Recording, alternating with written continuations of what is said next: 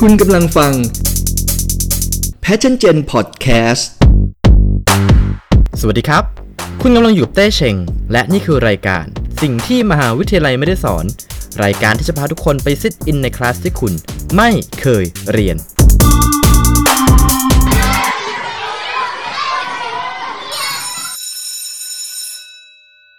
ขอแสดงความยินดีกับทุกคนที่กำลังจะเริ่มต้นงานใหม่ หรือใครที่กำลังจะได้งานใหม่นะครับ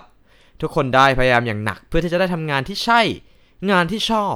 งานในฝัน หรืองานที่อยากจะทำ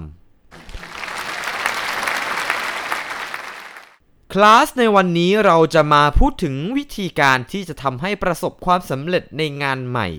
การเปลี่ยนตัวเองเพื่อให้เข้ากับงานใหม่ได้ภายใน 90 วัน เพราะว่ามันมีอะไรอีกหลายต่อหลายอย่างที่มันจะมาพร้อมกับงานใหม่นะครับทั้งเพื่อนร่วมงานใหม่ สภาพแวดล้อมใหม่ ความรับผิดชอบใหม่ ๆ แล้วก็เพื่อที่จะเตรียมตัวให้พร้อมเนี่ย เรามีทริคดีๆ จากแคเรียไกด์ของเว็บไซต์ indeed.com มาแบ่งปันกัน ในการเตรียมตัวหรือว่าการเปลี่ยนตัวเองเนี่ย เราจะแบ่งออกเป็น 3 ช่วงระยะเวลานะครับ คือ 1. สัปดาห์แรกของงานใหม่ 2. เดือนแรกของงานใหม่ แล้วก็ 3 ใน 90 วันแรกของงานใหม่ เรามาเริ่มต้นกันที่สัปดาห์แรกของงานใหม่กันเลยดีกว่า เป้าหมายของสัปดาห์แรกกับงานใหม่นะครับ มันคือการทำความรู้จักกับที่ทำงานใหม่ออฟฟิศใหม่ แล้วก็สร้างความประทับใจให้กับหัวหน้างานและเพื่อนร่วมงาน อย่างแรกที่เราควรจะทำในสัปดาห์แรกของงานใหม่นะครับคือการแนะนำตัวเองให้คนอื่นรู้จัก ในตอนนี้เนี่ยเราเป็นคนแปลกหน้าสำหรับคนอื่นอยู่นะครับ เพราะฉะนั้นสิ่งที่สำคัญที่สุดในวันแรกของงานใหม่ก็คือ การแนะนำตัวเราให้คนอื่นรู้จัก ในฐานะที่เราเป็นสมาชิกใหม่ขององค์กร แล้วก็ทำความรู้จักกับคนอื่นๆ ที่เรายังไม่รู้จักไปด้วยลองหาจังหวะที่เหมาะสมที่สะดวกนะครับในการแนะนำตัวเองจำชื่อคนอื่นให้แม่นไว้เลยนะฮะ มีแพทเทิร์นในการแนะนำตัวเองด้วย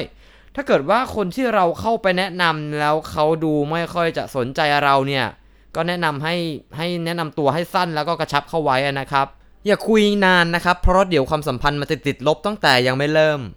2. ครับ ถามคำถามให้ถูกจุด ในเราจะเกิดคำถามมากมายขึ้นในหัวนะครับ ว่าที่นี่มันเป็นยังไงห้องน้ำอยู่ตรงไหน ตอนกลางวันจะต้องไปกินข้าวที่ไหน หรือเราจะไปถามคนอื่นว่ามีอะไรให้ช่วยไหมครับ หรือว่าจะไปถามว่างานนี้จะต้องทำยังไง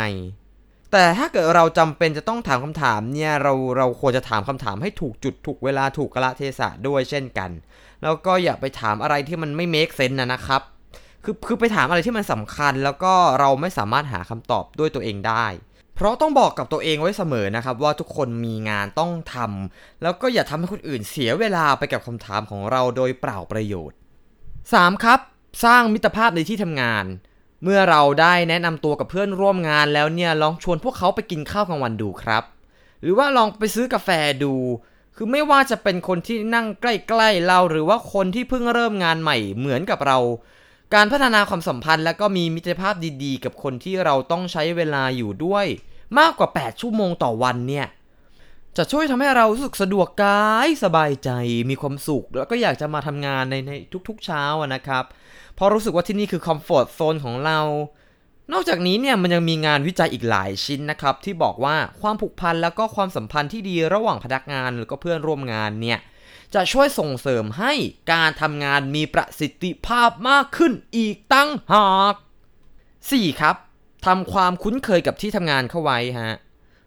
ว่าทำงานแรกๆเนี่ยดูไว้เลยนะครับ ว่าห้องน้ำอยู่ตรงไหนบันไดลิฟต์ร้านอาหาร ร้านกาแฟ หรือว่ารอบๆออฟฟิศของคุณเนี่ยมีอะไรอยู่ตรงไหนบ้าง ลองขอให้เพื่อนร่วมงานช่วยพาทัวร์ออฟฟิศแล้วก็บริเวณรอบๆดูนะฮะ นอกจากว่าเราจะได้ทำความคุ้นเคยกับที่ทำงานมากขึ้นแล้วเนี่ย ยังได้ทำความคุ้นเคยแล้วก็สร้างมิตรภาพใหม่ๆ กับเพื่อนร่วมงานอีกด้วย 4 ข้อที่เรากล่าวไปแล้วนะครับ เป็นสิ่งที่เราควรจะทำในอาทิตย์แรกหรือสัปดาห์แรกของการทำงานใหม่ ทีนี้ต่อไปเราจะไปดูกันว่า ในเดือนแรกของงานใหม่เนี่ยเราควรจะทำอะไรบ้างหนึ่งเลยครับหนึ่งเลยที่จะต้องทำในเดือนแรกของงานใหม่คือทำความรู้จักกับทีมให้มากขึ้น เดินหน้าสร้างความสัมพันธ์ใหม่ๆ กับเพื่อนร่วมงาน เจ้านาย แม่บ้าน พี่ยามหรือใครก็ตามแต่ที่เราจะต้องเจอหน้าเขาอยู่ทุกวี่ทุกวันนะฮะ และเราต้องเปิดใจอนุญาตให้คนอื่นเนี่ยรู้จักกับตัวตนของเราด้วย เขาให้เขาเข้าถึงเราได้ด้วยนะครับ นอกจากนี้เนี่ยก็สังเกตวิธีการทำงาน นิสัยใจคอของคนในทีมใหม่เราวัฒนธรรมองค์กรของที่นี่เป็นยังไงเรื่องราวตื้นลึกหนาบางในออฟฟิศ มีใครนินทา มีใครเมาส์กับใครบ้าง ใครไม่ถูกกับใคร คือแต่ว่าเรื่องพวกนี้รู้ไว้อย่างเดียวนะฮะ ไม่ต้องไปยุ่งกับเขา เรารู้เพื่อที่จะได้รู้ทิศทางลมในออฟฟิศ แล้วก็อยู่ในออฟฟิศในองค์กรนี้เนี่ย อย่างไม่มีปัญหากับใครได้เฉยๆนะครับ 2. จัดระเบียบและก็สร้างนิสัยที่ดี งานใหม่เนี่ยเหมือนกับเราได้ชีวิตใหม่เลยนะครับ ถือเป็นโอกาสอันดีฮะที่เราจะได้เริ่มต้นอะไรใหม่ ๆ สลัดกิจวัตรประจำวันเก่าๆ นิสัยเก่าๆ ทิ้ง แล้วก็ลองเริ่มต้นใหม่ดู เพราะฉะนั้นในเดือนแรกเนี่ย ลองดูนะฮะว่าเราจะสามารถจัดระเบียบชีวิตได้ยังไงบ้าง ลองเช็คลิสต์ในสิ่งที่เราต้องทำลองจัดการเวลาใหม่จัดตารางชีวิตใหม่ แล้วก็แนวทางในการพัฒนาทักษะตัวเองใหม่ ๆ ดูนะครับ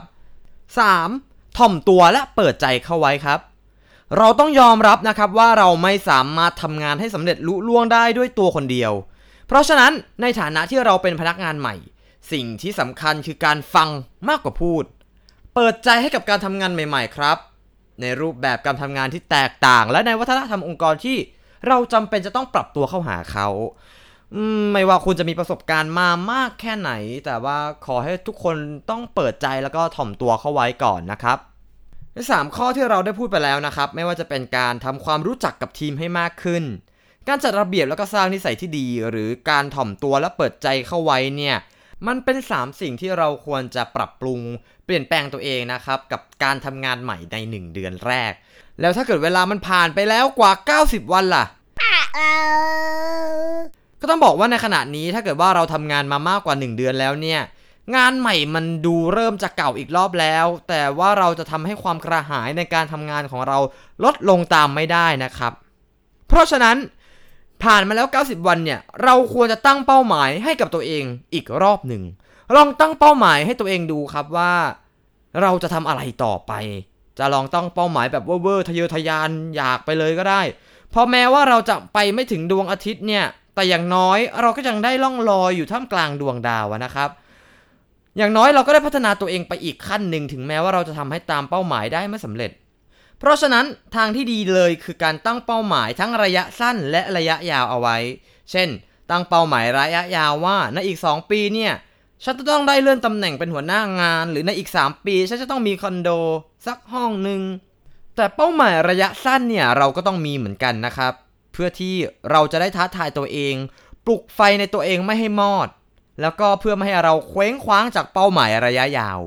เพราะว่ามันอาจจะดูยาวนานเกินไปก็ได้ เช่น งานนี้นี่ที่ฉันได้รับมอบหมายเนี่ย ฉันจะต้องทำให้หัวหน้าฉันชมฉันให้ได้เลยนะ หรือว่าเดือนนี้ฉันจะทั้งทำยอดขายให้ได้สูงสุด หรือว่าภายใน 3 เดือนเนี่ย ฉันจะเก็บเงินให้ได้ครบ 30,000 เป็นต้น 2. กำหนดขอบเขตของการทำงานไว้ครับเพราะว่าในช่วงแรกของการทำงานเนี่ย บ่อยครั้งที่เราอาจจะต้องปรับตัวแล้วก็ทำอะไรบางอย่างที่มันเกินกว่าหน้าที่เราบ้าง บางทีเราอาจจะต้องมาทำงานเร็วกว่าปกติ หรือว่าเลิกงานดึกกว่าคนอื่นสักหน่อย หรือว่าทำงานที่มันนอกเหนือจาก job description ของเรา เพราะว่ามีคนมาไหว้วานให้เราช่วย ซึ่งซึ่งอะไรพวกนี้มันไม่แปลกครับ นี่มันเป็นการตอบสนองต่อสภาพแวดล้อมใหม่ คือพูดง่าย ๆว่า เรากำลังทำตัวเพื่อให้คนอื่นยอมรับเราให้ได้ แม้ว่าเขาจะโยนงานมาให้เรา หรือว่าเอาเปรียบเราก็ตาม แต่นี่ก็ผ่านมา 1 เดือนกับอีก 15 วันแล้วครับ เพราะฉะนั้นเราจึงควรกำหนดขอบเขตการทำงานของเราสมัย เพื่อให้เราสามารถทำงานได้ดีที่สุด ในขณะเดียวกันก็จะได้มีเวลาพักผ่อนได้ใช้เวลาส่วนตัวด้วย คือพยายามจะรักษา work life balance ให้ได้ ซึ่งบางครั้งเนี่ยเราอาจจะต้องเรียนรู้ที่จะพูดคำว่าไม่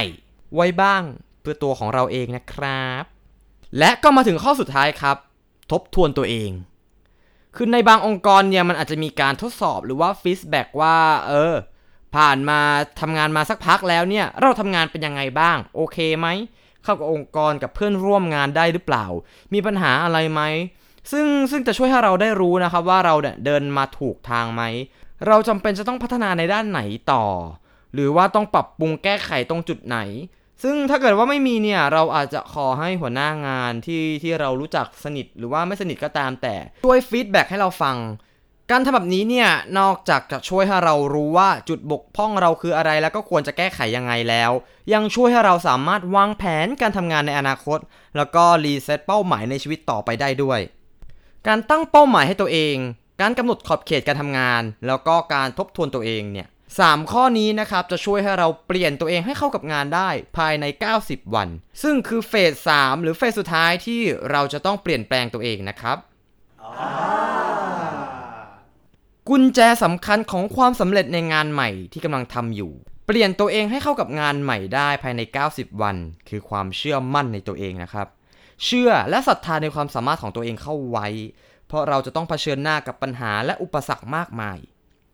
อย่าไปยึดติดกับสิ่งที่เรายังทำไม่สำเร็จครับ แต่มาโฟกัสว่าเราเนี่ยมาได้ไกลแค่ไหนแล้ว และเราจะทำอะไรต่อ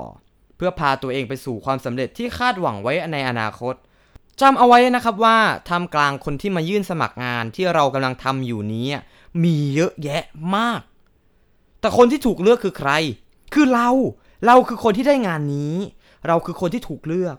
เพราะฉะนั้นใจดีกับตัวเองเข้าไว้ แล้วก็อย่าหยุดที่จะเผชิญหน้ากับโอกาสใหม่ๆ ที่เข้ามาในชีวิตของเรานะครับ จบไปแล้วกับคลาสในวันนี้ คลาสหน้าจะเป็นเรื่องราวเกี่ยวกับอะไรนั้น รอติดตามฟังกันได้ กับสิ่งที่มหาวิทยาลัยไม่ได้สอน ขอบคุณครับ